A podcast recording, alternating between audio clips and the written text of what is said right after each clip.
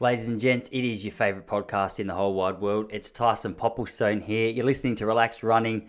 Today on the show, we've got the great man Lachlan Hurd from Victoria, who's been in some mighty fine form over the last couple of months. A little bit of a backstory. I actually first met Lockie back in 2013 when I was a casual relief teacher at the school that he was going to. I think he was a year nine student.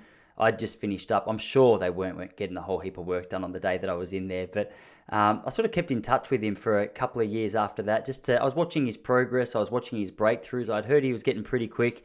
And then apparently a couple of years ago, I said to him, "You can come on the show when you run 3:45." I, I would have been joking, but I think he took me seriously. And uh, I saw that he ran 3:45 in the national final the other day, so I said, "All right, mate, it's time for the it's time for the conversation." So he was good enough to to, to come on and have a chat and really good chat. Really interesting to pick his brain about the balance between his his running training, his strength training, his mobility work, uh, his downtime, the way he prepares for races. He's a he's a really switched on guy, and I really appreciated the thought, the time, the effort that he that he puts into his training. So he's just finished his track season over here, where off a pretty interrupted preseason, he he he came out and just he smashed some PBs and ran some incredibly fast times.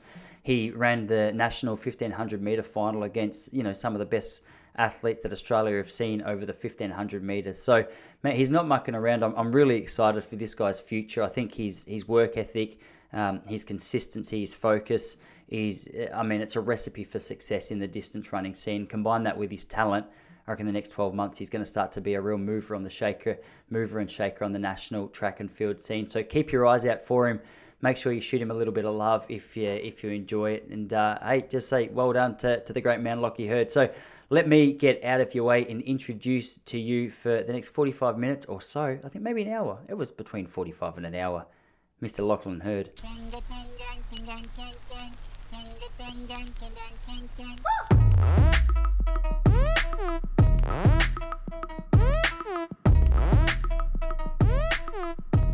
Mate, I was laughing with Jessie be- before we uh, logged onto this podcast because she's like, "Oh, who's your podcast with today?" I said, "Funny story." So, uh, rewinding the clock for the audience, we first met, but it must have been 2012 or 2013, maybe, when I was a, a casual teacher at your school here in Victoria. Um, is it 2013? Uh, oh, it would have been around that time, 2012 to 2014 era, when I was in uh, year nine or 10, something like that. I think you were covering for uh, one of my science teachers, and I had uh, your wife as well as my full time teacher. Oh man! So you had the you had the, the, the highs of the Popplestone with Jesse, and you had the lows with me just being there as a casual teacher. I can't imagine there would have been a whole heap completed in the lesson that I took. Was there? Uh, it wouldn't have been that bad. I've, I've seen worse now that I'm a teacher. So it could. Are you a teacher now? Yeah, I'm a teacher now. So learn from the best. oh yeah, yeah, yeah. We'll, we'll, label Jesse as the best. Please don't take any teaching instructions from me because it uh, it'll leave you it'll leave you out in the wild. Man, yeah, that's that's funny. So that's gone back a little while. Were you competing back then? Because that would have been that was about the year before I finished up competitive running. But that last year of my running, I was still going pretty hard. So always always loved that balance of of casual teaching or, or just teaching in general with running training. It was a really nice sort of balance. Yeah, so I I think I was just starting out. Um, I joined down at Casey. I think it might have been 2013. Uh, I think that might have been my first cross country season. Uh, my sprinting mate was just like, "Oh yeah, come down, have a run," because I was pretty good at the you know house aths and made some state state events and things like that. Um, and I think you might have been doing some Mount Everest thing. That's what I recall, something along those yeah, lines. that's about right. Yeah. That's about right. Maybe yeah. I had just finished my running then because uh, I think yeah, you, it was around yeah, you must time. have just finished. Yeah, so I was just getting started. Um, I wasn't doing much. Like I'd go for a, I don't know, two or three times a week, go for a six k run, and thought I was absolute beast. But that's that's about how I got started and I just did fun runs. And then I probably didn't start competing until around 2015, 2016. And then I made my first nationals as an under 20 athlete, I think. Man, that's awesome. Wait, I just got to address something before we even uh, get too far into this conversation. So, you've recently broke 345 for 1500. And apparently, I said to you the wankiest comment, which I was so disappointed. So, I said to you, when you break 345, you're coming on the podcast. I just want to clarify I would have had you on the podcast at any time. I was clearly taking, well, I thought I would have been clearly taking the piss that day, but I, I, uh, when I saw you'd run 344, I was like, oh my gosh, like, and you messaged me going, mate, am I welcome on the podcast yet? I go, are you kidding? You're always welcome on podcasts. What are you talking about? Where did I say that to you? Because I'm, I'm so disappointed with that line. I think it might have been, uh, you were just starting out your podcast, and I think you were maybe five or six episodes in, um, and you had some some big names on. I think one of your first episodes was Stewie McSweyn. So I was like, yeah, I can't jump onto this podcast over Stewie. Um, but I think I had only ran maybe 352 or something like that. Um, I was just finding my feet. And then the following season, I took off four or five seconds pretty quickly. And then this season, I don't know how, but I've been injured and still running PBs. So, oh, is that right? So, so what's the uh, what's the story? What's been the lead up to this season? What injury were you wrestling with? Uh, so over the winter, I had a really good winter uh, through COVID and had a huge base. Um, and I think it was uh, was it last year, last year or the year before. Um, I was probably in about sub 30 10k shape. Um, and I was targeting Gold Coast 10K. And then that got cancelled over the winter. And I had a backup race as Albert Park 10K. And then that got cancelled as well. And I think I just trained right through. Um, and I got a stress reaction in my uh, right fib. And it's just been niggling for ages. Um, so that took about oh, four months just to get right. So I was I was jogging through it I didn't take complete time off because my physio didn't want me to completely deload and start fresh. Um, but it was just a, it was just a, a, nuisance one that didn't want to go away. Um, and then, yeah, I just started back in. I was like, we'll just do base work. Got pretty fit quickly, um, and then we like, oh, we'll run a five k, and then we thought, oh, we'll do a mile before that just to get some speed before we do this five k and I seem to be fitter and faster than expected. So that's an interesting head, it's an interesting headspace to be in, I reckon, when you're injured, because the truth is there's so many stories like that of people taking a rest or not having the most beautiful lead up to a race and coming out and running really well. But the the psychological aspect of a performance like that is something I'm always interested in because it's sort of uh, we love the idea of having the perfect lead up with no injuries and no niggles and we didn't miss a beat of training, but so often in the lead up to a race, that's just it's just unlikely. It's uncommon for yeah. a lead up to be that beautiful. So what was your headspace going in? Did you come in with a, a, fairly relaxed approach, just sort of saying, "All right, we'll we'll just chuck some some dirt at the wall," or I'm sure there's an expression like that, some mud at the door, or whatever. See what sticks. How did you uh How did you come into the races?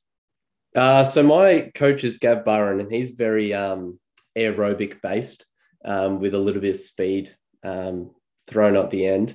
Um, and we sort of went, all right, we'll do we'll do a 5k at the end of this track season, and that will be my target race for the season. We'll just get one in, and that will do.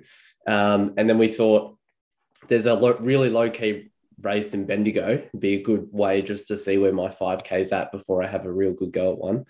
And I ran 1440, and I was like, ah, that's that's not too bad. And I was planning on getting back into that 1420 sort of shape that I was in before I got injured.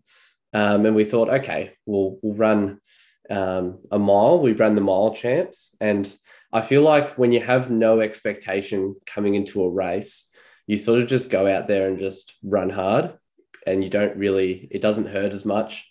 Um, whereas when you got like the weight on your shoulders trying to run fast, it's, it's a lot harder. Um, so yeah, I, I just don't, I think I've changed my mentality of how I go about races now. I try to go in very calm and, you know, not really care about the results, just go out and have fun, sort of thing. Yeah, it's a good approach to have. It sounds like your coach has got a, a really similar training mindset to, to Nick Bideau. Like Stewie, I, have spoken to him on here a couple of times, and a couple of Bideau's athletes have highlighted the fact that they've got that real aerobic base. In fact, I would say 95% of maybe even higher is that real aerobic base. But blokes like Stewie and yourself, it sounds like you've you've got a really nice turn of speed when you need it. Like to run 344 off a relatively high volume of running always impresses me. So, so when you say you've got a relatively high focus on the aerobic side of training, what does that look like through the course of a week? What's your what's your general training structure? Do you have a, a pretty solid routine? Yeah, I do. I wouldn't say I'm a, a mileage beast. Um, I barely push above 100k weeks, before I got injured, I was doing about 120 a week. Um, but we've sort of cut back just because full time work, I, I don't think it's feasible to try and do sort of 120 a week, 100, 120 to 160 a week uh, consistently without, you know, getting stressed or missing out on sleep and then getting injured. So we've sort of cut back and we're looking at 90 to 100K.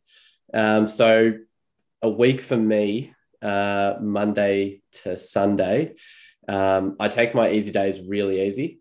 So a Monday, I generally just do 30 minutes. Um, and I always do strides at the end of my runs. So I do 30 minutes and strides at the end. Uh, Tuesday, we don't have a clear cut sort of what session days are. So I do sessions Tuesday, Thursday, Saturday. Tuesday, we generally do a mix of threshold track work, um, depending on what time of the year it is. So either 400 repeats, K repeats, mile repeats, something along those lines. Um, Wednesday, again, uh, 30 minutes and strides. Um, I do gym in the afternoon as like a double. Um, Thursday, um, session day as well. I should say I also do doubles on those days. I, yeah, I was going to ask if you're doing any like morning runs at all. Yeah, yeah. Uh, I do. I don't do a full thirty minute double. I just do twenty minutes. I find that thirty minutes is just pushing it a bit for me. Um, so I, I, generally run every morning. I like morning runs. I'm a morning guy. Uh, so sessions on Thursdays generally. I think now it's just going to be threshold tempo-y stuff, uh, but generally it's track. And then Friday, 30 minutes easy again. Saturday, uh, we do hill work. So down at police paddocks. Um, big group there. So we do either long hills or uh, thresholds around hills, things like that. And then Sunday, 90 minute long run yeah. to cap off the week. And then generally, I might do gym on a Saturday or Sunday afternoon, how, depending on how I'm feeling. So, what is that two or three gym sessions a week that you're doing? Uh, two, two yeah. sessions. And Over the winter, sometimes I do three to build the strength, uh, but generally two. And are you going pretty heavy? Are the weights that you're hitting in the gym super heavy, or is it more body weight work? Or because it's always interesting speaking to athletes. I remember when Ryan Gregson was on here. I think it was Grego, or it might have been Dane Verway. It was one of those two. They were talking about how they love to uh, like really make their hard days hard. So they might, I think, if I recall this correctly, they were doing a pretty hard session, maybe in the morning, and then at night they would go out and they would smash some really heavy weights because a lot of athletes have this fear that as middle distance runners if they're lifting really heavy weights they're they're going to get too bulky and too big and it's just it's really hard to develop that bulk if you're running as much as what you guys are so i'm always fascinated to know how people you know just decide the focus in a gym session especially and is there a difference between the summer focus and and the winter focus in the gym yeah so i i lift pretty heavy on a wednesday um, i do gym with my physio um, so I go down there, and a lot of focus for me is glute and calf stuff. So we're pretty much stacking on as much weight as we can for calves, um, just because that's where generally my injuries lie. And then we'll do pretty heavy squats and deadlifts. So we'll hit between 80 to 120 for squats um, over the winter. And then carbs is always heavy. And then summer, we pull it back and do more lighter work but more power focused um, whilst keeping the calf stuff good um, and then generally if i'm doing a double with a session so if i'm doing a gym and a session i'll keep the gym pretty light. That will be my body weight session. And i'll do some heavy calf stuff as well. Um, and then lead up to race i'll just do like mobility rather than heavy weights. Um, but during yeah during summer mobility and more power focused rather than heavy lifting. Yeah sure. So when you say mobility what kind of exercise are you, uh, uh are you doing there? Because this is one area man and it really blows my mind just how in my own running career it was completely overlooked. I'd go out i'd do the hard training i'd do a few stretches uh, i would get the yeah. odd massage uh, i would do some strength work mostly body weight stuff for me. But if you had said mobility i would have gone like what are you what are you talking about? It's only been the last couple of years that I've become more and more interested in that. So, like, what does the focus on mobility look like, and what's the reason that you've implemented that into your training through the summer? It's more um, body weight. It's body weight focused, but instead of um, just doing sort of like glute bridges, for example, um, you might try and do a body weight exercise that puts the muscle through its full range. So something like inchworms, where you have to like crawl up and stretch out your hamstrings, it's it's a nice eccentric exercise, but you're also getting a nice stretch and you're getting strength gains from it as well. Um, same with sort of like um, toe walks and heel walks on your on your heels, um, stuff like that. You can get a nice stretch as well as get some strength gains at the mm. same time. It's not too fatiguing or taxing either. I find. Um, but the the guys that I work with or that look after me, they they sort of prescribe everything. So I try not to think about it too much. They say what goes and I do it. It's a nice way to do it, man. You just trust the experts in the scene and you just get on with it. I had I had John Quinn on here, who's an exercise physiologist. He must have been on four times by now and uh, he works with the GWS Giants. He's also uh, like an Olympic track and field coach, and he's just a really highly regarded uh, exercise physiologist. And one of the things that I asked him, and it was in relation to football, but he also spoke about how necessary it was for distance runners. Was like that I'd never heard of the word before it, but I'd known the exercises proprioception, and he was going through quite a few of the exercises you just explained, and he said that a, a, lot of ankle rolls, which I was a culprit for, man, like my right ankle, it's so floppy if I'm not careful. Uh, it just, I just never done much strength, never done much mobility. And now, even in the last couple of weeks, I've started to really focus on just when I'm at the gym doing 10 minutes of, of these proprioception exercises just to, just to strengthen my ankles. Now, for me, it's more of uh, like I'm 35. I've still got a long time before I got to worry about this, but I like the idea of investing in my future. I don't want to be an old bloke who's walking around on dodgy ankles and, and dodgy knees. So I just like the idea of laying that down for just general health and fitness. But in the running scene, especially, uh, uh there's so many runners who are in the same boat as me that just have like floppy ankle joints or whatever because they haven't done a whole heap of exercise. So have you like do you notice any real deliberate benefits or any obvious benefits in sort of your, your ankle and knee, knee joints through it, or is it it's more a preventative thing for you? Uh, it's more preventative, but on the when I was going through my rehab, we did a lot of hopping exercises, so single leg hopping. Um, and my physiologist made me sort of hop in different directions, sort of like through a square and make crosses and things like that to help with that proprioception. Um, but if you've ever ran at police paddocks, you'll know that the terrain there is like ridiculous. So you don't need to do proprioception training when you're running there once a week. You're, you're bound to roll your ankle at least three times a session. So that's uh, that's my training for that. But I, I feel like it does. Like I, I prefer running on uneven terrain uh, just to help with the knees and ankles because if if you're good at cross country cross country, it translates over the track. So that's my focus over the winter. Yeah, it's a good attitude. A lot of Victorian listeners would, would know police paddocks. Before the end of my running career, I went out there and I was doing quite a bit of work with Richard Huggins' group. And uh, I'm pretty sure that was police paddocks. Is, is it his? I don't know if he's still coaching, but is it his group that trained out there? Do you know? Yeah, I think Richard Huggins did train out there. Um, yeah, there's, it, there's, it's generally Knox, Waverley, um, sort of groups, or the old school Waverley that used to train out there, but it's more just Knox now, Knox and Berwick sort of Eddie, way. I'm yeah. I'm only two k's from there now, so. Oh, that's so handy, man. So are you doing? That's where you do your hill reps, is it? Because it's we used to do sort of one or two k reps out there as well, and I, I know there was a couple of hills thrown in uh, here and there, but it's it'd be beautiful for thresholds. It'd be beautiful for hills. It'd be beautiful for for so many different styles of training out there. Is it? Yeah, so you gen- you got your traditional one and two k reps, which is one k and it loops back round to make it a two k. Um, you can do sort of three hundred meter hills. Uh, my favorite session there is eight hundred hills, um, generally five or six. It's really good because uh, you get nice hard spots and then it flattens out and then it goes hard again at the end. Mm-hmm. Um, so you make it more like a cross country effort. You sort of tempo on the way down for a recovery um, yeah, you can do long thresholds around there. Um, I wouldn't go to like Churchill Park; it's way too hilly. Yeah. Um, but yeah, there's heaps of good spots where I am now, um, near Lysterfield, things like that for long runs. So I've got hills forever. Is that where, is that where you're doing your long runs out at Lysterfield? Yeah, I generally do Lysterfield now. Uh, but before I moved, um, I was going to the city and doing like Yarra Flats, Yarra Ranges, things like that. Um, but now Lysterfield because it's so close and convenient. Um, I think the hills benefit me the most just to make me stronger. I've got speed. I just need to get strong and fit now.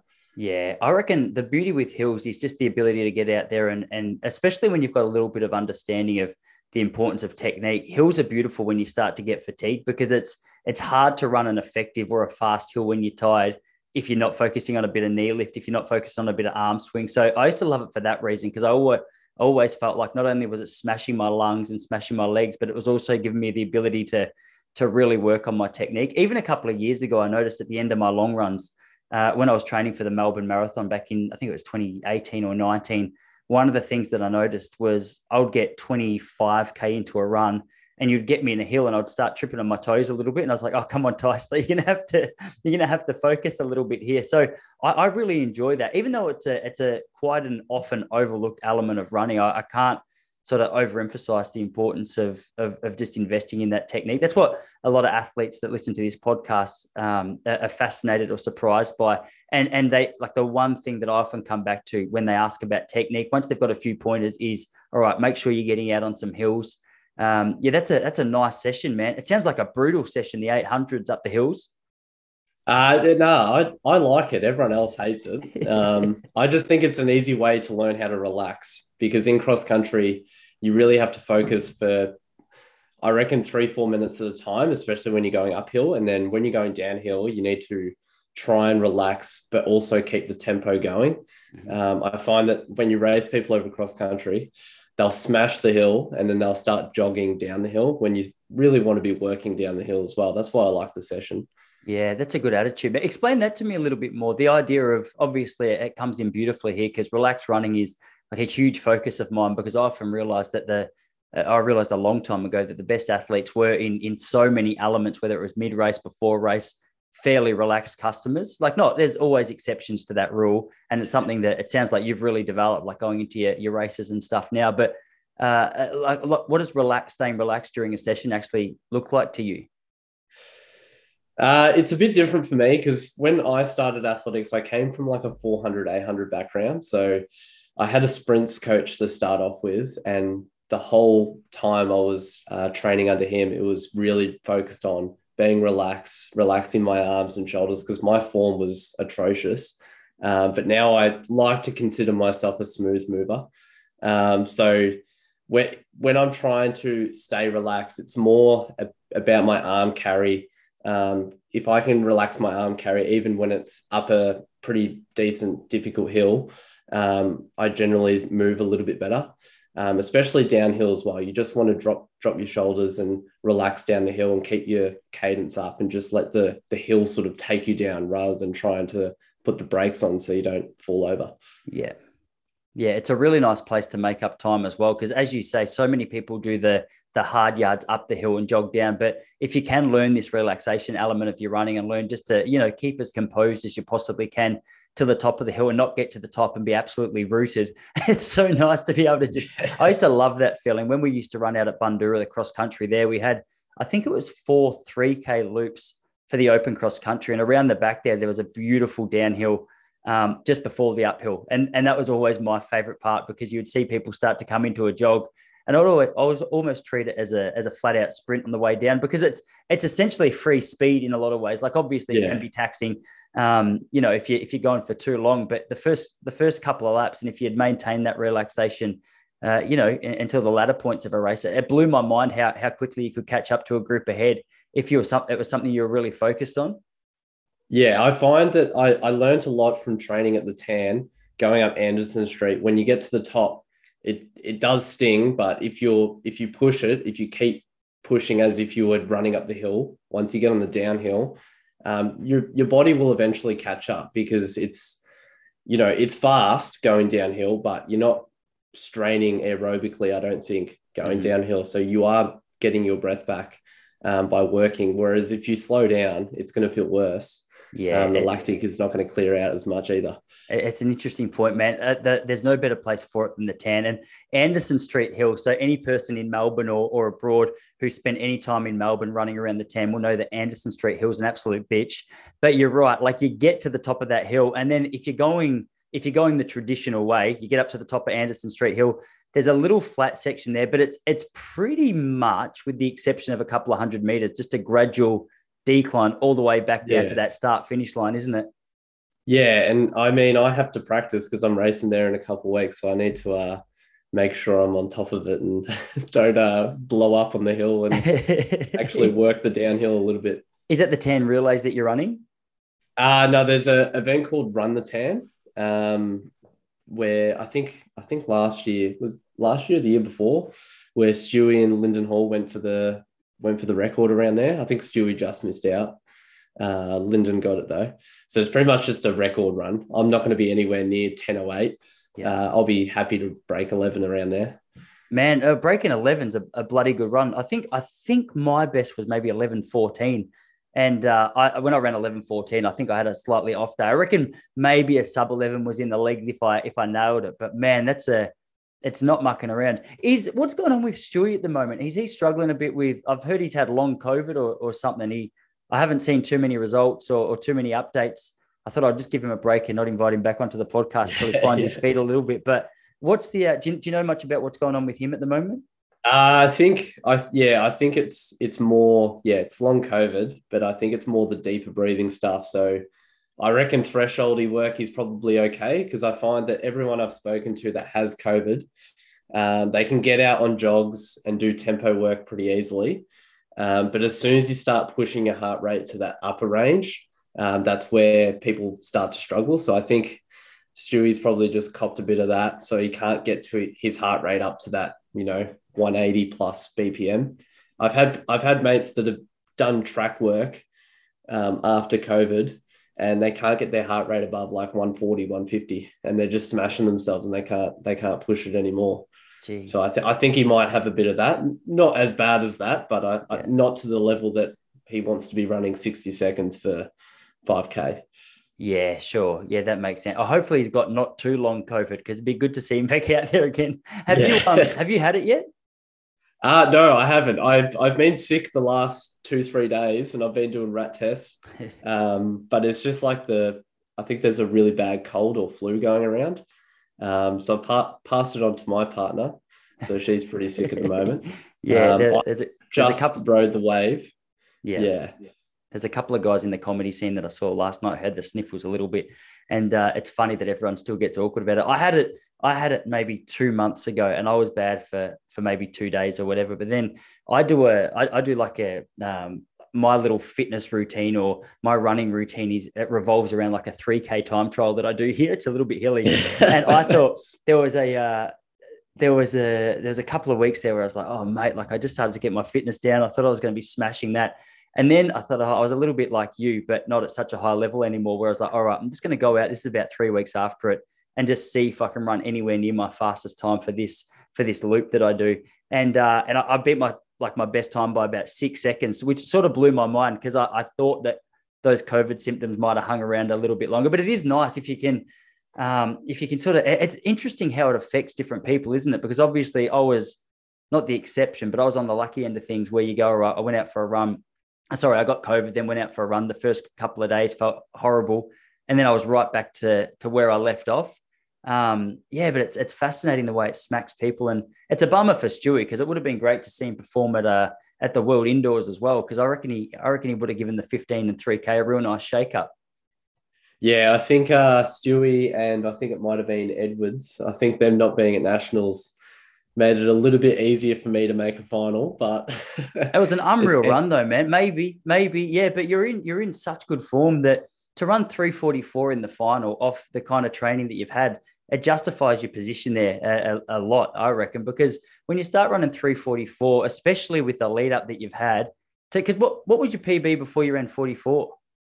Uh, I well, I didn't run 44 in the final. I ran 348, but I ran before the final. Uh, in the heats, I ran 345, and that was yeah. the same as my PB. Awesome. Um, a week before, I ran 344, and the expectation was I'll run 348 because I hadn't done any speed work at all. Yeah. Um, so yeah, I, I, ran 344 before nationals, and then in the heat, I knew I had to run pretty much PB again to ma- make it in on time, and then I ran 345, and then you would have seen the final, and the final was just a huge kick from home, and I had no no legs. There's yeah, no way I can run 150 last 800. That's my PB. So is, is that what Ollie ran the last 800 in? 148. Did he run 148 for that last 800? Yeah. That yeah, is I closed insane. in 156 and I was stoked. to close in 156 is huge. Like that's a fantastic close. All he's in he's in rare form at the moment, isn't he? Because he looked Yeah. he looked so good in that uh in that 1500 and he ran he ran like he was he ran like he knew that he's world class now like that this Yeah. season uh, even more than any i feel like he's running with a new level of confidence and that that national final just to see him take it up i thought oh my gosh like it's it's sort of mind-blowing i reckon i reckon even athletes like stewie and jye that would have been uh, you're never going to rule out athletes like stewie and jye but to, to be able to match that kind of pace it would, it would take their best day for sure Yeah, I don't know if if they if they were in the final, I don't know what strategy would have been put in place. I don't think Stewie or Jye would have let Ollie uh, dictate terms like that. Although uh, Jye Edwards probably would have sat on it, I think, but Stewie wouldn't have had it. I reckon he would have went to the front and pushed it from a K, not 800. Um, Yeah. because I don't think Stewie's got 148 last 800 wheels. Um, Yeah, man. Jye maybe off off a really slow pace.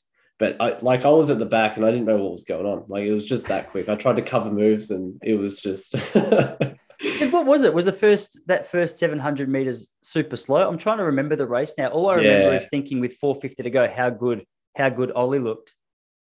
uh we went through the first lap in 64 and then the second lap was 65. So it was pedestrian and I was pushing, shoving, people were getting cut everywhere from their spikes. I was trying to get to the front because I didn't want a slow race. I thought if they went out in 60 seconds, I could run 343, 342, but I just couldn't get to the front and they were really jogging. Like it was so slow and no one wanted to go in front of Ollie Hoare either. So so what's the so what are we now? April. You're not you're not planning on on going overseas to to race in the US or in Europe or anything? Uh, no, so my coach and I, we have a plan um, in the near future. If I get into sort of that 340 to 42 range, uh, we might consider going over to the US and racing some miles. Because I don't really, I'm ambitious and I want to make some Australian teams, but with ha- how good middle distance running is at the moment, uh, we made a sort of a more uh, realistic goal of just trying to break four minutes for the mile. Mhm. Um, and that's something that no one can take away from me. So when I get into 340, 342 sort of shape, I think we'll do a pretty big tour of the US and just go race some some miles around different meets uh, rather than the European sort of route. But if it gets to that and I get that fit, then I'll consider Europe as well. But full time work calls and got to pay a mortgage, so it's Yeah, not as simple as just getting on a plane. I get it, man. I get it. So what's the plan now? Then you're going into your winter base a little bit. Are you having a couple of weeks off or a couple of weeks easy, or or what does your schedule look like at the moment? Yeah, so I took a couple of days off because I was sick as well. So I, I ran a 5K on Saturday um, at Collingwood and ran a PB, uh, ran 14 13. And I was meant to go to Brisbane that same day for the Brisbane Track Classic. Uh, but it was a bit pricey to head up there for a three minute, 45 second race. And I'm lucky because the weather was not too good. Uh, no one really raced fast. So I did Collingwood instead. I took a couple of days off because I got pretty sick straight away.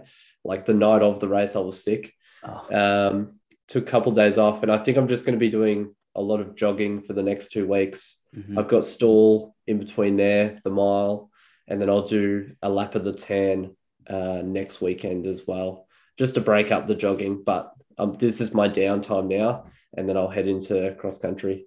I always like that two weeks at the end of the season as well. That was that was my sweet spot in the end because I flirted. People who listen would be sick of hearing me say this, but I I would take a couple of I, I used to take a couple of weeks off for a couple of seasons, and then it just it felt like it just took me too long to get back into any real form. I felt super sluggish for that first week, and my sweet spot was exactly what you're doing. Just get to the end of the season and go, all right, uh, let's just focus, have a couple of weeks up, have, have a couple of weeks to put the feet up a little bit more. Are you, uh, do you have any plan around like distances and things that you run, or is it sort of just going out for your 30 minute easy jogs and, and sort of just run to feel a little bit?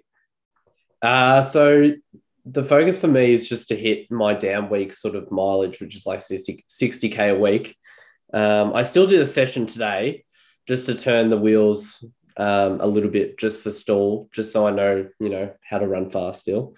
Um, but I generally just go out for 30 to 45 minutes. Like I might do an hour on Saturday just to keep keep myself honest. Um, but nothing nothing too crazy. Like I'm not going out for 90 minutes or um, doing like 20 minute thresholds or anything like that, like really light. And if I do any speed, it's generally strides and that's about it. Yeah, nice, man. What was the session you had this morning? Uh, I just did an eight minute threshold uh, on grass, a grass track, and then I did uh, four sets of two 200s um, with a jog in between the 200s. Um, and they were just a like 30 to 32 pace, and the threshold was pretty cruisy, like 320 pace. So mm-hmm. nothing hard. And just to get used to the grass as well.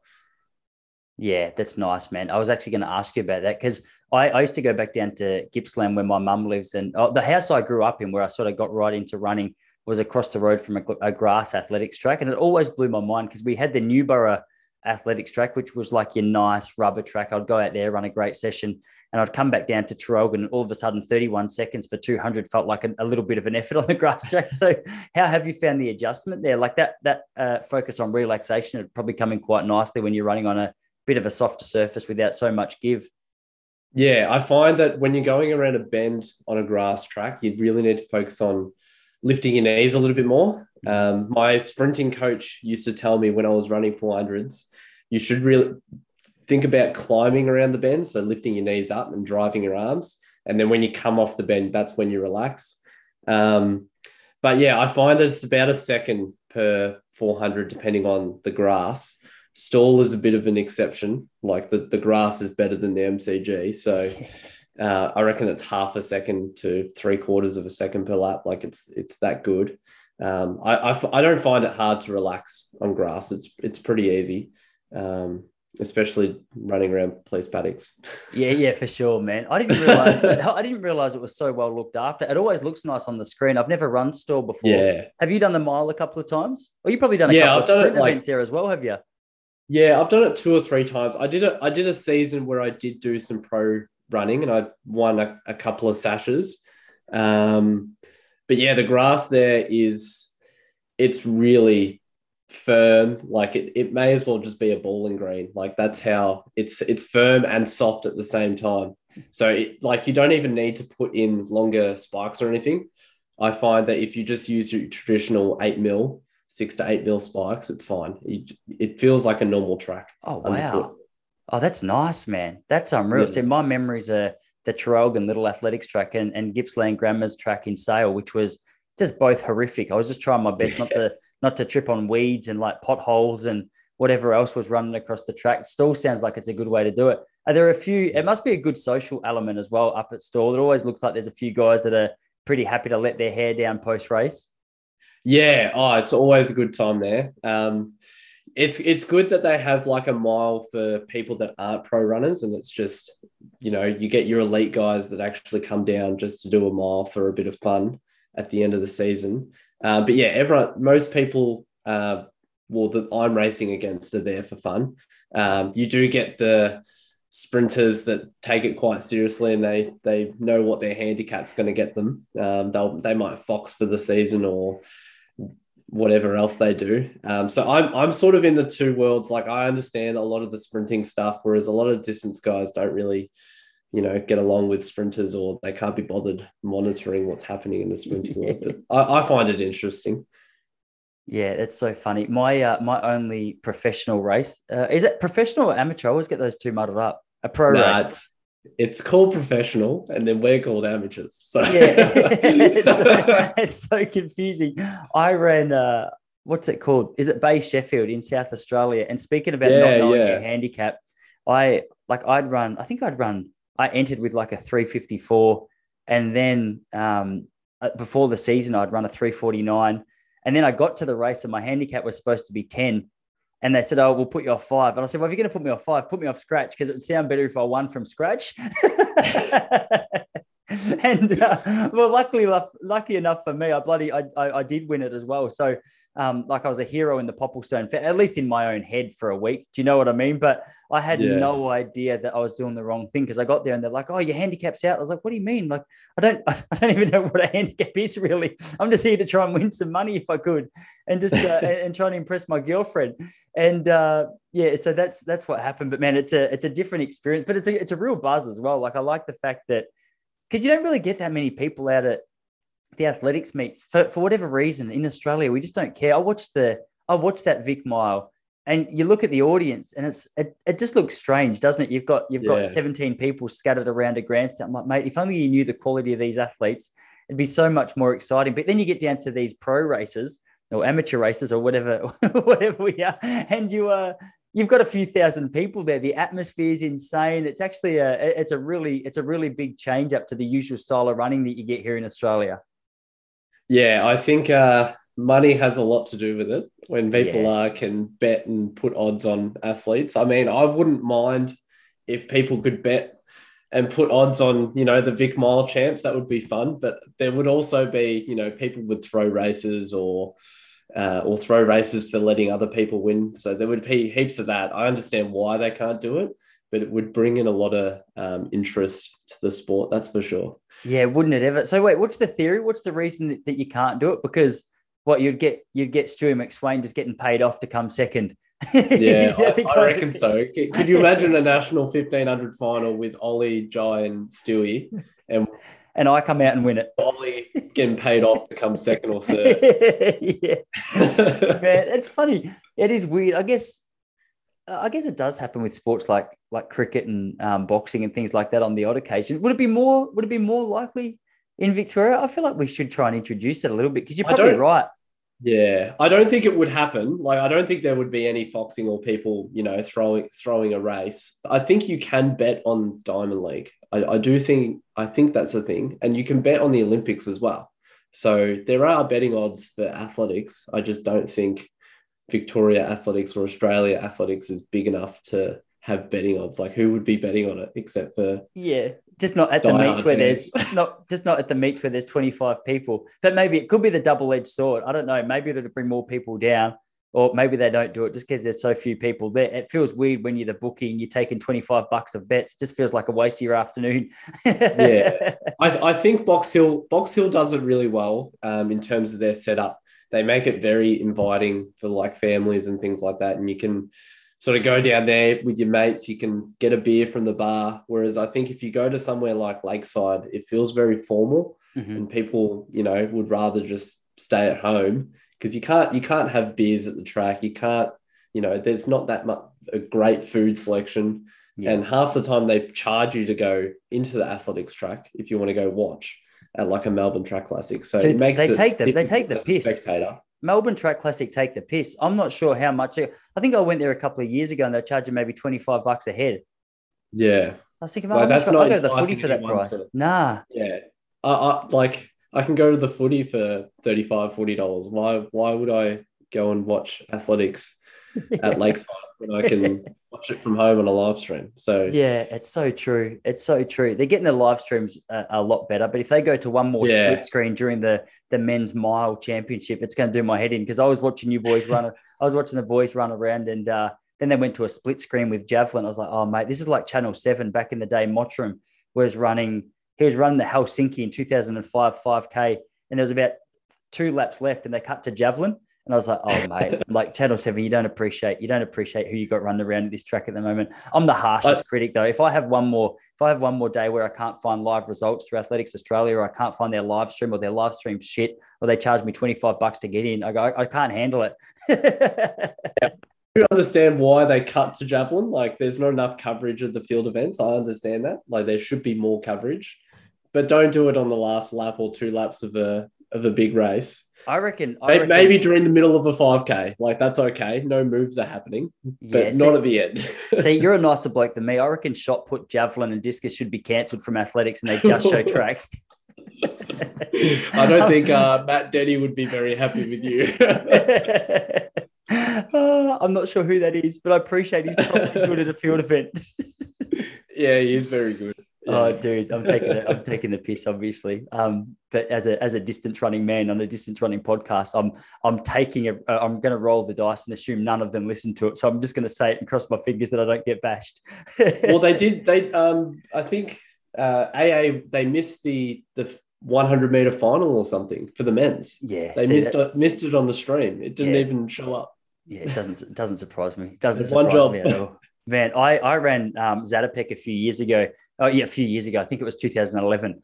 And I remember the race was scheduled for about 8.30 at night. And for whatever reason, it was too much to to ask just for a, a, little bit of a you know solid structure with the plan and we ended up getting delayed and put back and I'd done my warm up and I think I, I think I ended up racing at about 926 so anyway far it must be harder than I can imagine because it seems like something they've been working on for the last 15 years and haven't quite nailed yet. But hey I'm cheering for them I'm cheering for them. and I don't care enough to actually go down there and help them I just sit back as an armchair critic and tell everyone what they should be doing yeah they, in, fair, in fairness to AA or AV they they are struggling with um, volunteers and things like that. So yeah, uh, if anyone wants to help out, yeah, it's a fair point. It's a fair point. Yeah. They need all the help they can get. So yeah, go hook them up because I'm not doing it.